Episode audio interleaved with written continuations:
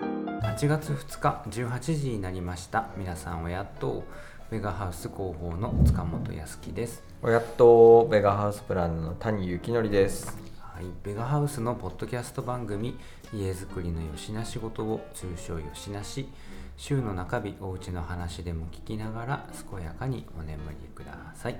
ということで、はいえー、としれっと2週間ぶりのはい収録になっております、インフルエンザにですね、家族全員があら、は結局罹患しまして、いはいはい。えー、と最初は次男が保育園からもらってきて、うん、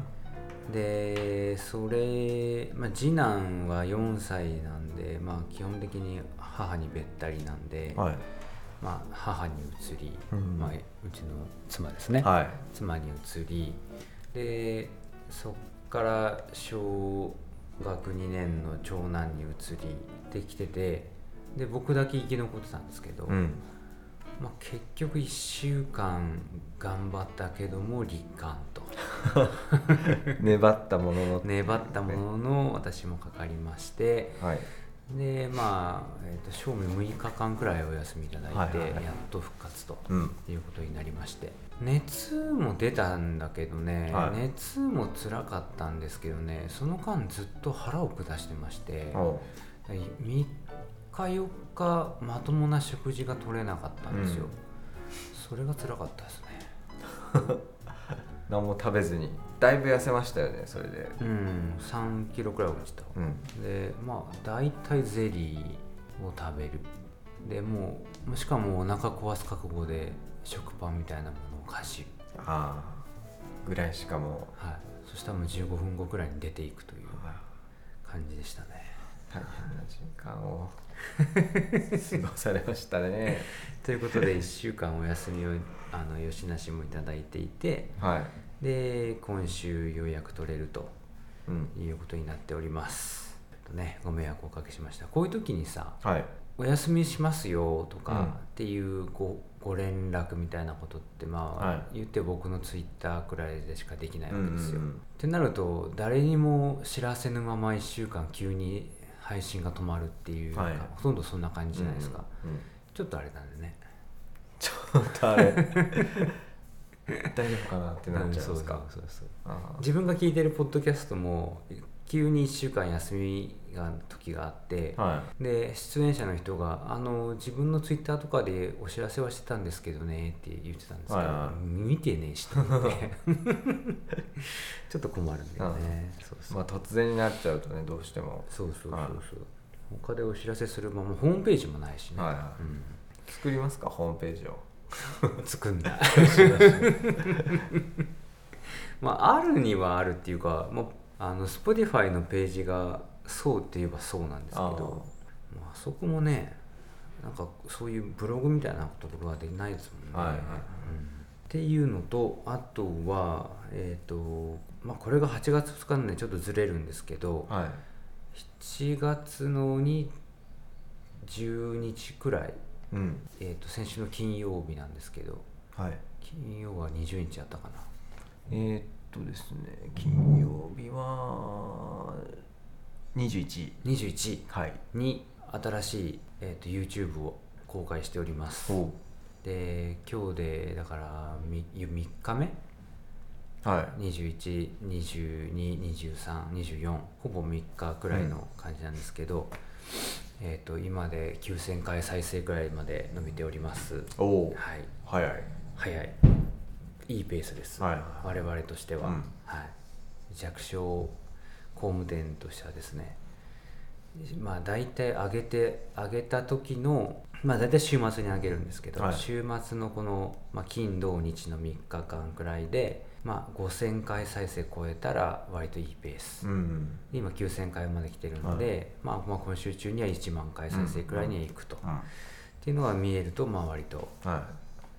万回超えるのがまあ一応私の中のこう成功か否かのバロメーターなんで、いそこでいいんですかえい いよ10万回じゃないですか何言ってんのバロメーター何言ってんの谷さん10万回超えるなんてそうそうない から谷さんの動画の再生回数見なさいよ何回でしたっ けえー、わかんないこう3000とかじゃんあの書くやつ書くやつねそうだから昔の動画とかは特にもっと低かったし、はだからそこからすれば割と伸ばしてきてるんですけど、まあ言ってニッチな分野ですからね、は家を建てたい人にしか届かない動画で、い、うん、って考えた時にあの同業他社の人の動画を見てもはい1万回超えるってなかなかないんで、うんまあ、頑張ってる方かなと思ってますよ私は、まあそうですねうんうんはい、なのでぜひ皆さんもご覧ください、はいえー今回はショーホームと今公開中の、えー、おうちの動画を、えー、と柿本さんにはい紹介していただいております、プランナーの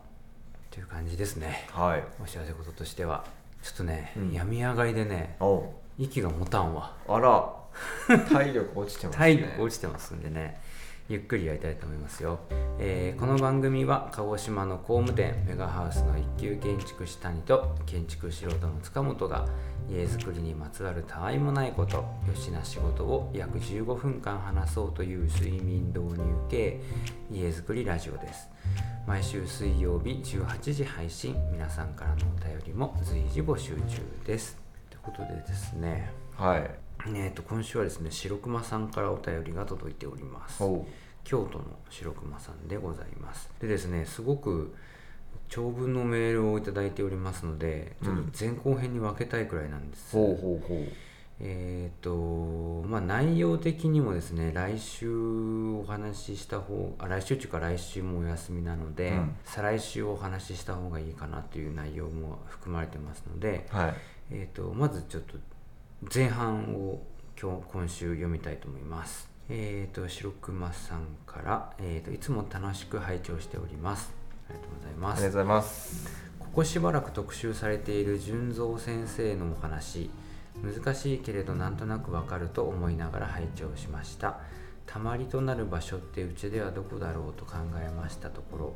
我が家の場合は固定された場所ではなく食事をする場所にとたまりが発生するのかなと思いました現在暮らしている借家の家でも平日はダイニングテーブルでさっと食事を週末はこたつの置いてある畳のリビングでのんびり晩酌を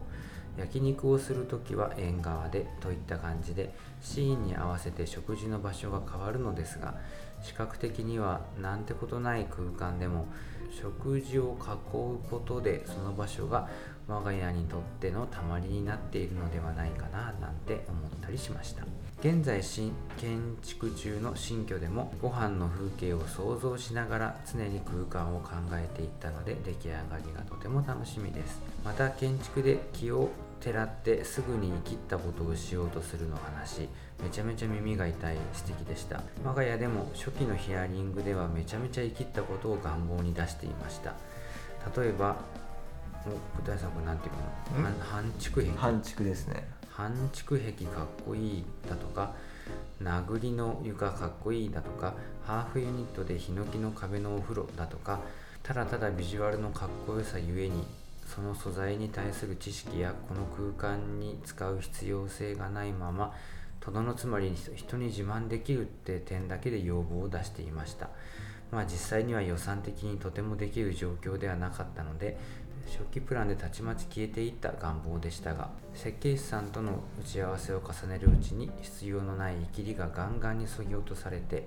私たちの生活が必要としている空間プランになってきたかと思いますと納得はしているのですが憧れの仕様を採用している住宅を見かけると「くう羨ましい」となるんですけどねといただきましたありがとうございうん、うん、あまりす、がとうございますたまりたまりと生きりですねたまりと生きうりん本ができそうですねたまりときりでございます、たまりが食事のする場所だということですね、そうですね、うんまあなんとなくこう行為についてくるうんうんイメージうんのご家族ということで、まあ、場所として固定化しない空間の使い方うんがなんとなくこう想起される文章ですねここれは、実際どうですかねまあ建築的なたまりっていうとやっぱり空間の中にこう人が居やすい場所うんをセットしてあげるというかうん設定してあげて形作っていくっていうことを、まあ、あの吉村先生も考えて、うんえー、と前の事例で言えばピアノ置き場を1段2段下げてあげて、うんうんそこに重たいものを置くとそうするとそこがなんかこう重みを持った空間になってうんでしかもそのピアノのボリューム感も抑えられて居場所としても居やすいっうんていうことをたまりとしていると。うんうんで、まあ、この白熊さんの場合は食事をする場所、まあ、テーブル周りうんうんであとこたつの周りで晩酌をしてうん縁側で焼肉をするっていう、うん人についてくるたまりの空間があるとまあ人、まあ、食事、食事ですうね、うんんまあリビングでののんびり晩酌で食事の方が、えー、と人の居場所を感じられるうんで、まあ、これは家族によって違うんですけどくつろぐ時間を大事にしている場合のご家族はリビングがたまりになったりということはよくありますしうんで、えっと、白熊さんの場合はその食事っていうことでよくねあのーまあこれたまりとはまた違うんですけど家具は人についてくるあら猫みたいですねはいは建築は土地についていくというんっていうことをよく言うんですうんだから空間はどっちかというと土着うんうん建築なのでうんで、まあ、人の行為とか家具周りのことっていうのは人についてくるっていう言葉がうんうーんあると、あれですよねあのベガハウスに入って、うんえーっとまああら業界ですねと思ったはいことの一つにですねこの家具っていう言葉のうん、範囲の広さがあるんですよはいはいはい確かにえそれも家具なんていうところも家具っていあうあでしょなるほどはい、なんかこの場合の家具って谷さんが今どこまでのことを想像しているんだろうはあはなあと思ってなるほど家具は、えー、と今の言った家具は置き家具ですね置き家具の話、ね、可動式ああなるほど、稼働できる家具はいはい、はいだからまあ一般的に家具っていうと、まあ、テーブル椅子棚はい食器棚、はいなんですかあとはすん何ですかタンスとか、は、タンススツール、まあ、椅子だなそれはいサイドテーブルとかサイドテーブルえっ、とあテレビボードはみたいなところを家具って言うと思うんですけい、ど、はい、置き家具はその範囲内かな置き家具はまあ家具と言っていいそんじのゃな範囲いですかその範囲内ですね、はい今の話はね、はい人についてくるものそうです、うんで、まあ、ベガの場合はその造作家具も結構作ってるんで、はい空間にくっついちゃってる家具っていうのもあるそうそうもう動かせない、はいその空間もういわゆる家の一部としてついてくるうんソファーとか、はいはいはいえー変な話テレビボードも大体ひっついてますね固定式固定で式すねですねはいあとはあとあのなんだ釣り戸棚とかうんそういうのもひっついてるんそうですねあとキッチンの作業台とかはそういうのも割ともう固定で造作として提案することが多いですね、い、うん、そういうのも含めて家具中たりしますなそうですねんで人についてくる家具に関してはやっぱりこうか動かせるものうんで、えっと、私たちは空間とか提案の中で家具っていうのは空間にくっつくものも家具と定義して、あの提案はします言いますなねはで、い、でうん、ついてくる家具ついてくるんですよはいだからえっとまあその家具でいろんな行為が行われるんでそこで食事をするって考えた時にまあたまりになるっていうのは実際空間以外で家具でもたまりってできるんだっていうのをの確かにと思ってこの白熊さんのお便りでうんうんうんそういえばまあテーブルもたまりになるよなと、なりますね、はい、って考えると,、えっと空間以外にもその作れる可能性たまりを作れる可能性っていうのを気づいた次第でございます。うんまあ食というところのまずなんでしょうね人の営みの大きな部分をし占めるものとあとまあそのなんだろう家具で居場所を作るっていうところで言えばこたつですかうん、まあ、いわゆるローテーブルですよね、うんそこに生まれるたまりもなんかこうそっちはやっぱり日本人らしくて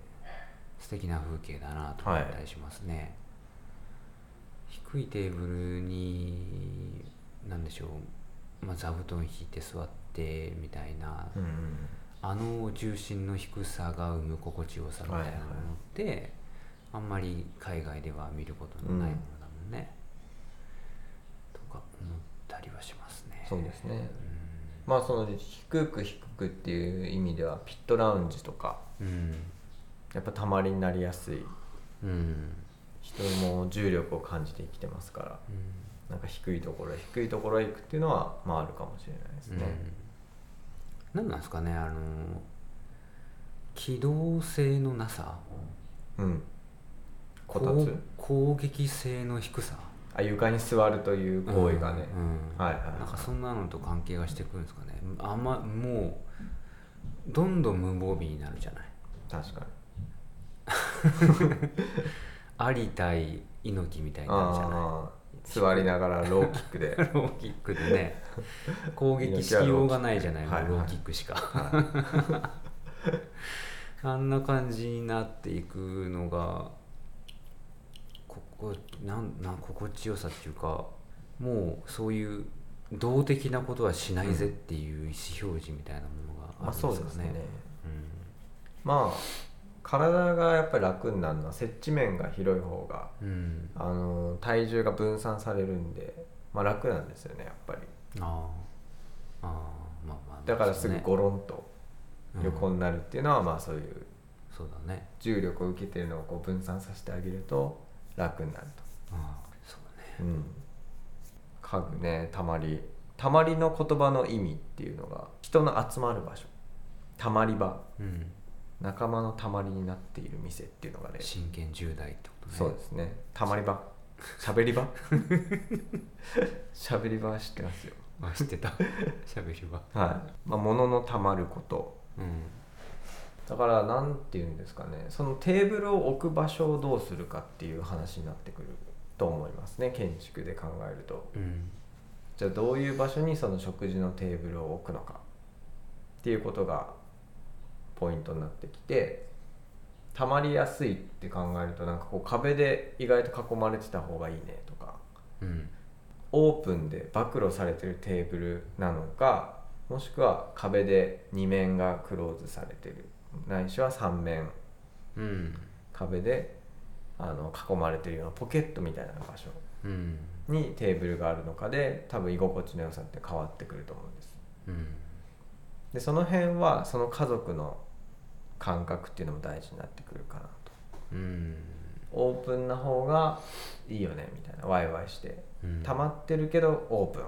うんもしくはなんかこう包まれてるところでこうゆっくり食事をとりたいんだみたいなうん感じだったらクローズドうんまあ、クローズっていうと家の中でクローズってどういうことってかを感じだけども2面とかだったら割とありますもんねそうですね壁沿いにリビングを設ければ、あダイニングを設ければ、ねそれだけで2面はいうん壁に覆われてるまあえ背中をこう壁に預けるんじゃないけど、はいそこに人はもう介在しないぞっていう安心感はあるもんね、そういうのはあるよね、はい確か23年ぐらい前の丘の家っていうにねはい家は、はいえー、と壁際に丸テーブルを置いてるんですけど、うんあのー今塚本さんが言ったみたいに壁を背もたれと見立ててうんうん板張りにしてるんですけど、うん丸テーブルなんで、うんその丸テーブルに沿うような局面の壁をうんうんこさえたと、うんはいんそれ造作ってソファーだっけいやいや違うね造作ベンチ造可動作ベベンンチチだ、はああでそのかそれこそその壁に合わせて湾曲してる椅子も作ったもんい、ねそうですねあでテーブル自体は円テーブルなんですけど一本足あうんをしていて、えっとまあ、丸テーブルなんでよで壁とテーブルに挟まれてるわけですね座るスペースうが、んでそこってやっぱ4本足だとどうしても座りにくいうん横からスライドして入りにくくなっちゃうんですね壁とテーブルにうん挟まれてるパターンはなので1本足にすることで横からインしやすいとうんいうような状況を作ってで壁に囲まれてるんでちょっとしたたまりみたいに、うんえー、となる大ほど体範囲としては円テーブルの4分の1ぐらい壁で覆われてるイメージうんそうでしたね2分の1まで行くともうちょっと面白いかなとも思いま すし4分の1は結構オープンな感じ、うんはい、オープンだけど少し包まれてるよっていうようなうん作り方でしたねうんそして一本足ということはつまり、はいこのテーブルは造作テーブルということで造作テーブルで家に含まれているそうです固定式のテーブルということですね、えー例の今回この場合はテーブルも固定じゃ、固定式にしたぞという感じですねちなみに、うんそのテーブルは、う一応おせっさんがもしもの時に外したいんほうという要望があったんですへえでも造作で一本足とうん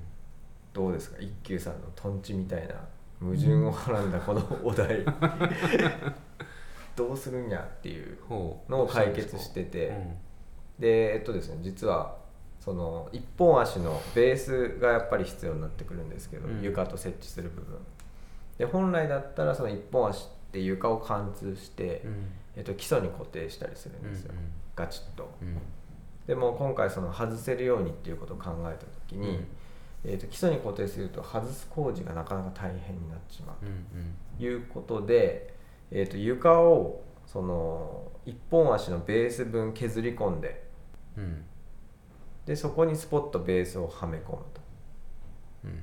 となのでえ床厚がありますよねうんで、えっと、その一本足のベースの厚みの天場てっぺんと天床のてっぺん天場がはい天面が天面揃うようにうんこう埋め込んでビスで固定するとでそうすると床から床じゃないや、えっと眺めた時に床面にこうベースプレートが埋め込まれてるみたいおうな形になるんですよへえベースプレートは出てるってこもう見えてるとあ見えてるでも床とフラットにしていて、うんさらにその上にあの敷くタイプのカーペットああウール100の敷いてた、うんはい、あれでベースを隠していると、ああなるほどね、はい、いう形で、まあ、半固定うんうんうんを実現したといううんそうだカーペットの形もオリジナルの形ですよそうねですねあ完そ全こはにね円形と合わせて合わせてね、でしかもその一本足にカーペット敷くのって難しいんですよねだから丸く一本足を通さないといけないから、そうだね、だからカーペットに切れ込みを入れてう、えー、と横から差し込めるようになっているん、おと、ー、はい、おーな何っていう形って言えばいいんだろうね分かんない やめ上がりなもんで、はい全然思考が追いついてませんがまあまあいいわ切れ込みにシュッて入れてるってことねそうですんだから丸棒丸棒じゃない丸足が入る円形の穴がくり抜かれていてそこに通ずるように切れ込みがパカッと割れているとそんな造作はいえそれはもうパカってまたその切れ込みをと閉切じれる込みを閉じたはらいもう分かんないの、ある程度は分かんないでもよーく見たら分かると思います、あーそれくらいの感じ、はい、で肝タイプのカーペットそのホッタカーペットさんですねうんにお願いして使ったんでえっ、とまあ割と目立ちにくくはあるっていうそうか、はい毛が毛足が長いからねそうですそうですなるほどそういうことですねはい、なので、まあ、食事をたまりにする場合はねそういうふうに空間も含めて考えるといいかもしれないですね、まあ、白熊さんはすでに建築中うんということで、そうですよ、はい、出来上がった空間が楽しみっていう上等まで行ってらっしゃいますねはうい、んそうそしてえー、と木をてらうえーこの「木をてらう」がね漢字で書いてあってね、なんだこれはなんて読むんやと思って最初あ「木をてらう」でした僕は木をてらってた人間なんでねすぐ「てらう」という字は読めましたけど、木をてらってた人間はい、な何の話をして20る代20代 前半木をてらってた人間だったの谷さんそうはです今もだよえ今は全然王道で言ってますけどなんかねこうそう大学時代なんですよつまりは、うん大学から大学卒業手前とか、うんでえっとやっぱり設計の建築学科だったんで、うん設計の課題とかもあるんですけど、うんまあ、相当変わったことばっかり狙っていくみたいなああしそうだねはい谷さんはなんか例えば、えー、と動物園の設計課題で、うんその、まあ、ど空間を設計するのはもちろんなんですけど、うんなんかこう見えないものを見せる動物園みたいな架空の動物を見せるみたいなね何言ってんの架空の動物をいかに見せるかみたいな動物園を設計したりこんな動物がいたらこんな施設が必要だろうってそうこです、ねと、いや実際にはいない動物うん生物うんみたいのをじゃあこういうふうな例えば檻ないしはそうんの動物が入れるスペースみたいのを作ってあげることでそれを想像させるイマジネーションの動物園みたいな誰も喜ばないやつねでもまああのしっかり作り込んでたんでそれなりに評価ありましたけど ねだからそういうのでえっとまあ木をてらってたっていうまさになってますねはいあれだもんね、野球で言ったら谷さんスクイズとかするタイプだもあんーねセーフティーバントとセかーねフティーバントとかね、はししそう 疾走チョコ材ななんだっけ、はいあのバントの構えしてんのに投げ投げる瞬間にうんバット持ち替えてさ、はいはいふす振るやつなんて言うんだっけあれバスタバスターーバスターとかしそうだわ谷さ確んかにそういうタイプだなあドカベンでいうトノマね殿間だもんな 知ってんだ 殿間だわ確かに出ますね知ってるけどあーそうだよねそうそうそうミスターかましだもんねかましかましかかましの20代前半だったんだだからまあ結局でもその気をてらうことの目的はうんあの人を喜ばせたりとか、まあ、驚かせたりみたいなところは目的にあるので、うんまあそれはそんなブレてないんですけどうんその手法の選択肢としてうん気をてらうを狙うっていうそれしか狙ってないみたいな常に、うっんていうことになってくるとまた話が別そうですねてらうとしても、まあ、スパイスじゃないけどそうそうそピリッと辛ういはいところにちょっとてらいを入れていきたいそうなんでっすよてことですよね山椒的なね、いや本当にそうでもうその時の僕のアイデアとかその設計したものっていうのは、うんうん、てらいのみでかん作られてるてらい100%、てらいとバケバケでスパイスだ山椒しか入っけてスないパイスしかないみたいな食えるかこれみたいなそう食いづらいみたいなわものを作ってた山どれのわさびのみだけみたいな そうわさびだけでうまいやんっつったら丼いっぱい来たみたいなっ食わんよそれはていうような創作をしてた気がしますはいでそれがえっとまあ留学してポルトガル行ったりした時に、うんまあなんていうの現代的なモダン建築うん土着のモダン建築みたいのがあってアルバロ・シザっていう建築家がポルトガルにいるんですけど、うんそういう人の建築を見るとまあなんていうんだろうな四角くてうんコンクリートを使ってて、うんで必要なところにまあ窓が開いていて糸があるうんでここにはこういう景色を見せたいからこういう窓を開けてうんで空間をこう流したいから一段下げてみたいな、うんでそれによって外観の形もあの連動してできてますみたいな、うん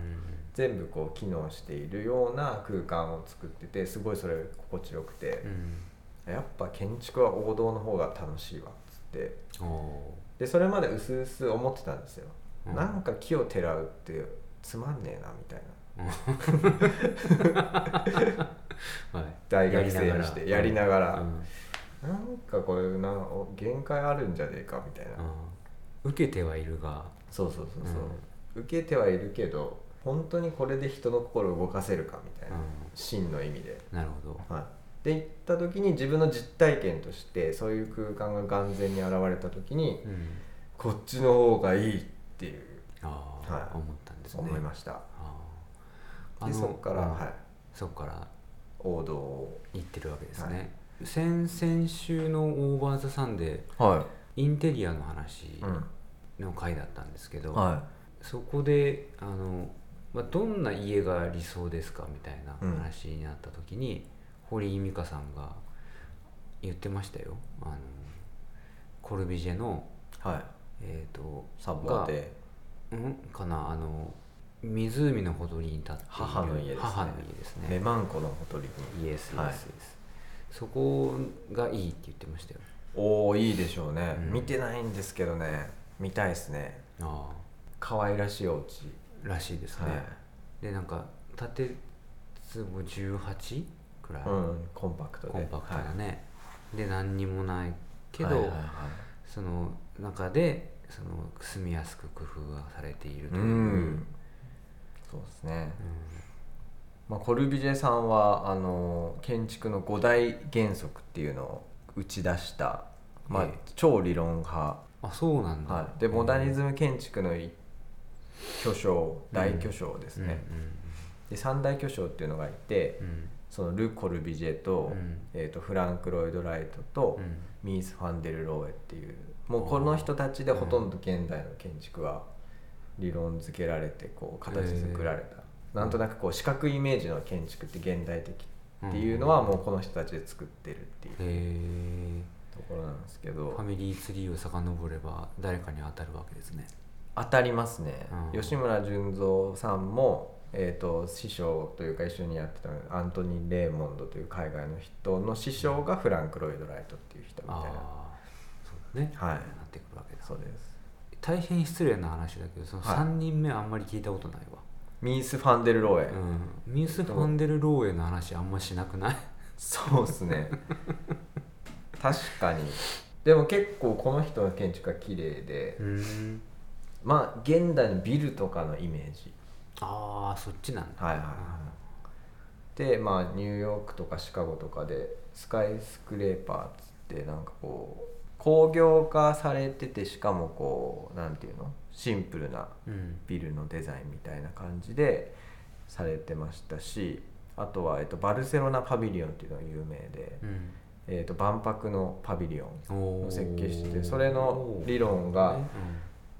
えー、とすっごい綺麗なんですインターナショナルスタイルって言って、うん世界中どこでも同じような考えで建築が作れるみたいなうん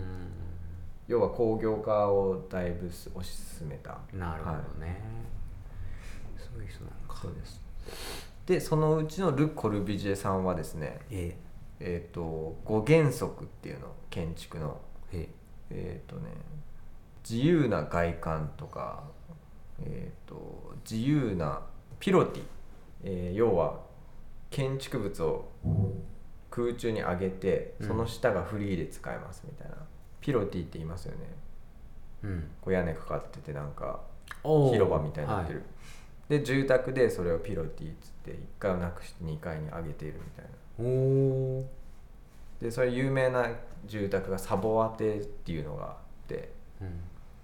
でそのピロティはい五原則っていうのはそのピロティが一番目あとうん自由な平面、こう壁なんかを、あのーコンクリートで作ることによって、えー、と自由自在に作れるんだおと、ーあ間取えりー割り振り、まあ、建築なん建築じゃない日本建築なんかは結構木の、あのー寸法体系でうんグリッド上に載せることが多いですけど、そういうのを取っ払ってコンクリートで自由に平面を作っていこうぜみたいなうんえであとは構造をしっかり作ることで自由な立面外観も、あの窓の開け方とかえうんあの躯体と外壁を分けることで要は力を受けない外壁を作るああなるほどなるこほどとで窓の開け方も自由になるよとああ体力益じゃないかそうらですそうです自由だぜってことか、ああ確かになんかもうえ今なん今5原3個則目の今三3ま原でで則いっすた、はだいぶ近代現現いなんかそうなんですよ建築って感そうじそうそうの話だねこれがもう本当モダニズム建築の基な礎るほどであとは水平横長窓水平横長ざーっとああまあ、自由な立面であることによっはていはいはいこんな長い窓できるよみたいななるほどなるほどで母の家はねその水平横長窓だったんじゃないかなそうですあ言ってました、はい、うんすっげえ長い窓があるって言ってた、はいはいはういん、そそれだうだからこ湖の湖畔をずらーっと切り取るうん水平面がさーっと見えるような窓が家にあるって最高ですねああまあそりゃそうだねはいなんかあれだわ今4原則までいった、はい5原則聞き終わる前にもうなんていうの、うんこの我々の年代の人がうん思うんうおしゃれ建築の全部入ってるわ、そうそうそうそうそう、イメージすいや本当るに家そうなんでがすよコルビュジェの家だわそなるほうかっどこいいって言われてるのはここから来ているみたいなねじゃあ最後あーはい5原則目が何だと思います 急にクイズ形 式に視聴者の皆さんも何かとえー、なんだろうあそうねっていう感じかなさあの傾斜のないおえやば嘘でしょ当来たったたのかしねら、多分当たったかもね傾斜のない屋根正解やっとというかまあ反正解反省会えっ、と何かっていうと屋上庭園ああそうそうそうそうそうそう、はいあと言ってないの屋上かなとそうですね思ったわおおさすがすげえ鋭くなって鋭くなってしまったな、はでまあコンクリートを使うことで水平の屋根っていうのが六屋根っていうんですけど、うん陸の屋根と書いてうんうんが可能になってきてる時代で、まあ、屋上に庭園作れるやんっつってはいはいは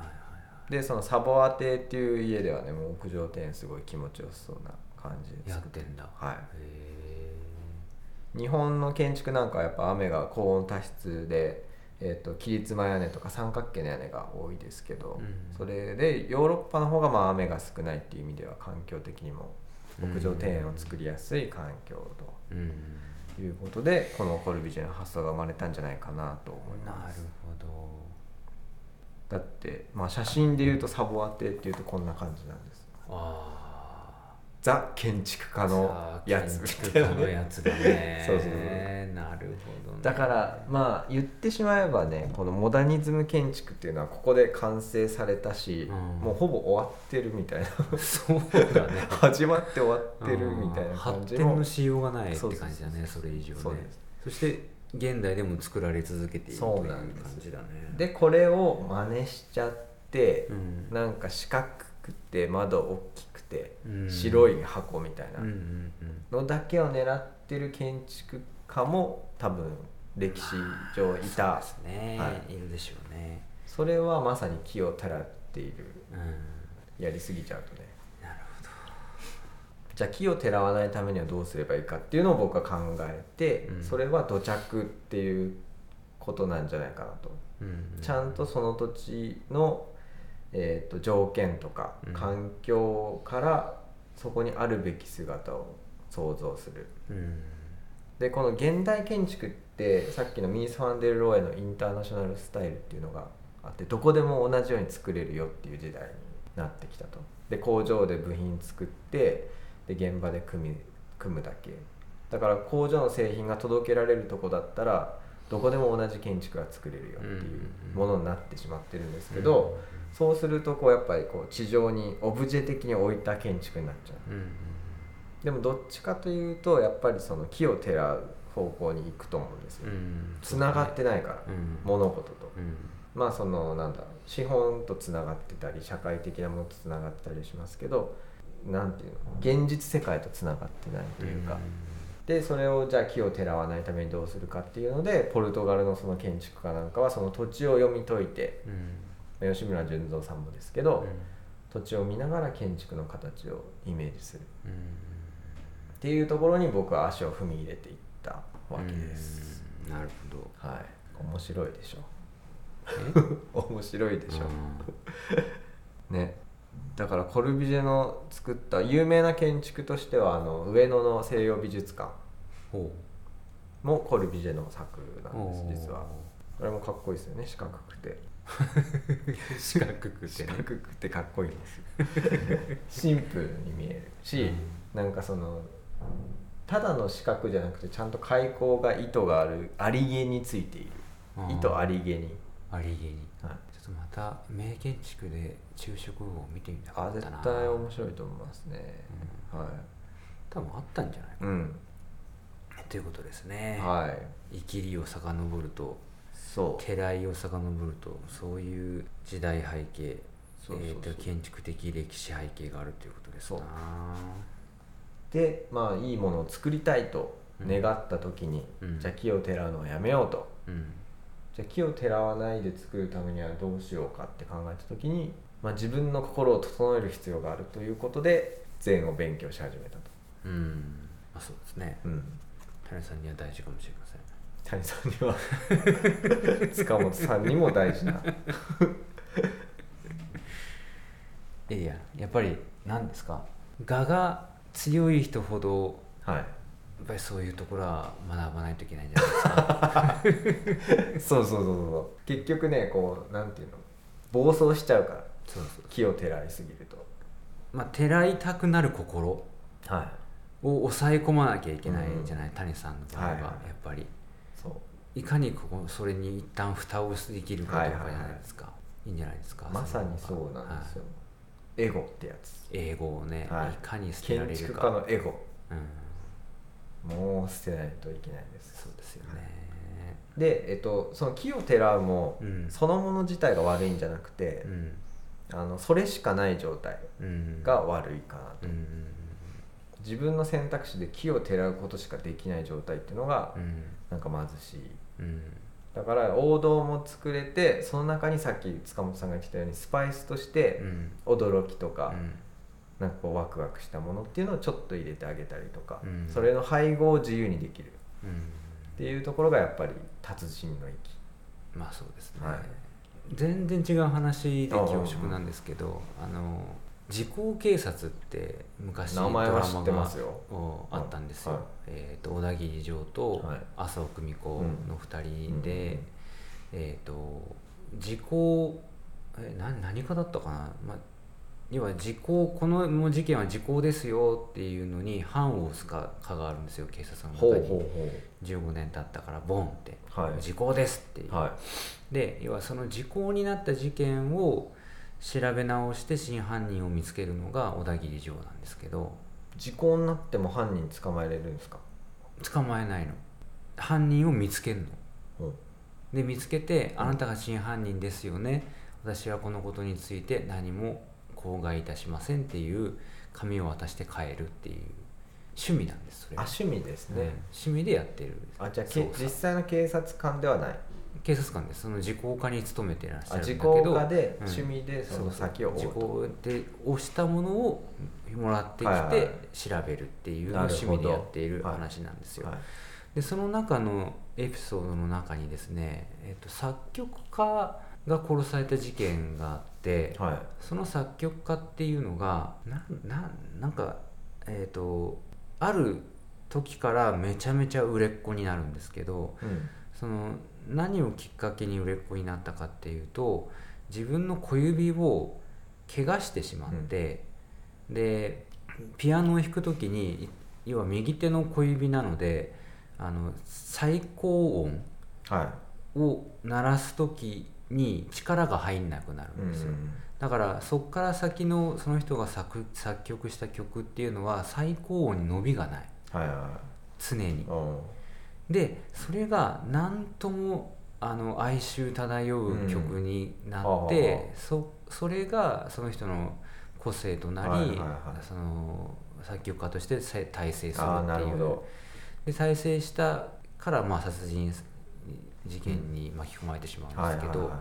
ていう話があってなんかそれを思ってましたよ。いなるほど、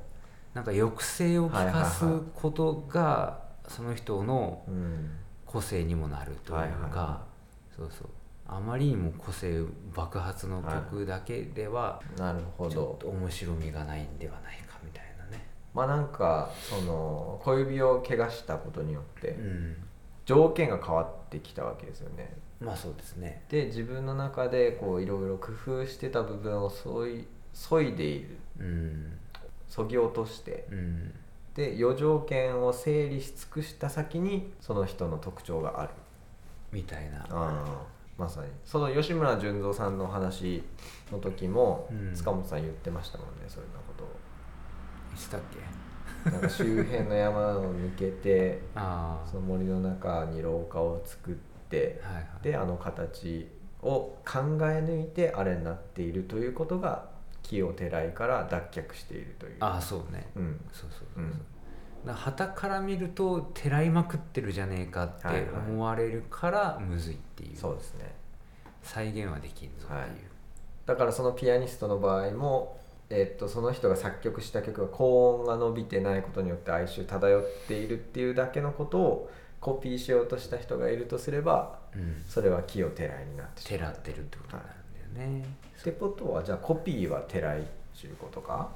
あコピイーコールではないねイコールではないですねコピーがてらいになってしまうことがあるてらいをコピーしてるってことだもんねそれはねそうで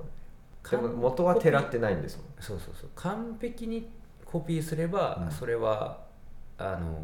てらいではないが、その要はこわこれすっげえいいじゃんこう真似しようと思ってるその真似しようと思ってる分はてらいなんでうんはいはいそこだけいっぱい出しちゃうと完100%てらいだかうらん NG っていうことなんそうですね木をてらうってどういう意味だっけ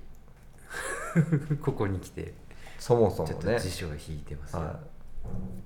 そしてね谷さんもね50分喋っちゃったあら今日なんかまあ面白いテーマだからねうんまあき来ましたね、はいここまで木をてらうの木はあの奇妙の木ですねああ奇妙麗太郎の木ってことね、わざと普通ではないことをして注目を浴びようとする行為注目を浴びようとするあーわざと変わったことをしてああなるほどね他人の注意を引きつけようとするまさに谷さんですねそ20代うわざと変わったことをして目立とうとするというね完全にエゴの塊です対他人になっているってことですねあそうそう、うん自分軸じゃなくなってるんですよ木をてらうっていうのはうんそういうことですねそう旗から見てどうかみたいなことばっかり極めよ思うってとししているまうということだなるほそれに飽きたんだと思います、どねうんそう谷さんがねそう自分から発するものじゃないものを作ってんじゃないかみたいなねうんそこからじゃあ自分軸に戻すというこの王道欲といううんはそうですねい、はい、不思議な話ですよね結局ね不思議だって木をてらいたいのは、うん自分を見てほしいからじゃないうんですか、自分を見てほしいって言ってんのに自分を表現しているわけではないってことでしょそうですねパラドックスパラがドックスが含まれてま発生すねしているわけですよね、だからそれに気づいたらようやく自分を知ってもらう一歩目になるということですね、そこに気づこうっていうことですねみん な気をてらいがちな方は僕はそういう啓蒙運動していこうかな家づくりのよしな仕事なんですけどね、はいはいこれこれ聞いてくださってる方がねそれであ王道と気をてらうを両方使えるようになろうと思ってくれたらこれ幸い何の話をしてるの家を建ててほしいわあでも白熊さんみたいにこう耳が痛いって思いながら、うんまあ家を、はい、そう考そうそうえるっていうことだにからなればまたいいんじゃないですか、うん後悔をしない家づくりのね一歩になるんじゃないでしょうかね、そういうことに気づけるとね、はそうだから千代熊さんみたいにかっこいいかっこいいって思うもので片そうそうだよ言って,、ね、言ってたもんね千代熊さんも、自慢したいはこの家をこの設備にしたら自慢できるはいよと思って建ててしまうと、まあ、その時の感情でしかないからい、それって、うん必ず10年後の自分は違うこと考えてるし、はいはい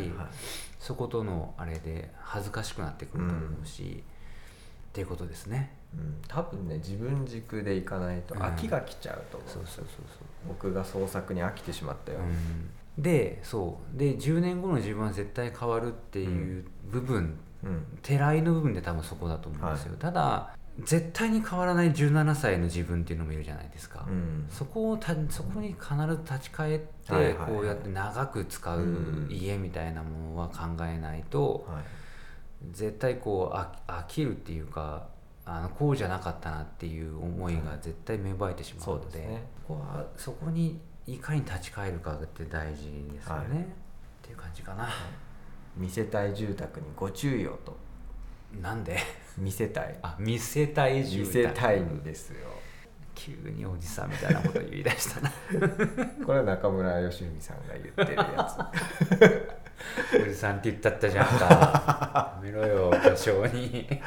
つ 後出しでそうですねうまいこと言いますうまいこと言いますよ建築家の方はやっぱダジャレ得意じゃないとそうなのあまあ、連想力というかなんかその発想の柔軟さあの訓練なんでしょうねあー昨日久々に『笑点』見たんですよおお面白かったですまあまあ面白いですよねくだらんと思って菊王さん菊王さんまだやってんのよ え80すごいっすね超えてんじゃないですかね、だからもう正直ボケボケが完全なるボケそうなんていうんですかねただのただの老人性のボケ と、まあ、やあの、いつもの菊尾師匠のボケとあーなるだこう交互に来るくらいなんですけれど普通にあの「何々」って言ってくださいね、そしたら私が「何々」って言いますからその後またお「おおはい家をつけてください」 なんとなのくわかりますねやつがあるじゃないですかはいパターンが、はいそのそれを待たずに全部自分で言っちゃうっていう時がありましたから やばいっすねご長寿クイズみたいごにな長っちゃって寿クイズになってきてる菊尾師匠に関しては。 それこそが笑いのうん木をてらわない笑い、うん菊をいやそうだね、確かにいうん、やだけど面白かったでそうすよ小指の怪我と一緒ですね違うわかんないけどあそうっすか僕は共通点を小指の怪我と、はいあ菊あ尾さんのその老化そうかね、まあでもご長寿クイズはもう本当にあれはもう完全なる天然だからね、はいあれにあれを笑おうって言った人は本当すごいなと思いますけどね、うん確かに最初にはいということで今回はここまでにいたしましょう番組の感想や質問取り上げてほしいテーマ家づくりのお悩みなどお便りを募集中です概要欄にありますフォームからどしどしお寄せくださいはい、紙のお便りは鹿児島県鹿児島市石谷町3624-9ベガハウスまでお願いしますこの番組は Spotify、Google Podcast、Apple Podcast の3箇所にて配信中です。使いやすいプラットフォームでお聞きください。はい、えー今週のお知らせごとをお願いしますえー、と8月11、12のショーホームとフリーオープンを開催します。はい、予約なしではい。えー、と開催期間中この2日間の、えー10時5時くらいですかはい。はいつでも来ていいよということですねはい。フラット立ち寄ってくださ。はいい、お待ちしております、えーそしてですね来週、えー配信分なんで8月9日分ははいお休みとさせていただきます、えっ、と私がですね収録日にお休みをいただいておりますはい。ためでそしてですね来週えじゃあ来週じゃない次の放送ですかはい。えーなのでひ8月の16とかですかうんうね、んうん。に関しましては「家いづくりのよしな仕事を」というタイトルじゃないかかももし、れませんリニューアルオープン。リニューアルしているかもしれませんかもですね。かも。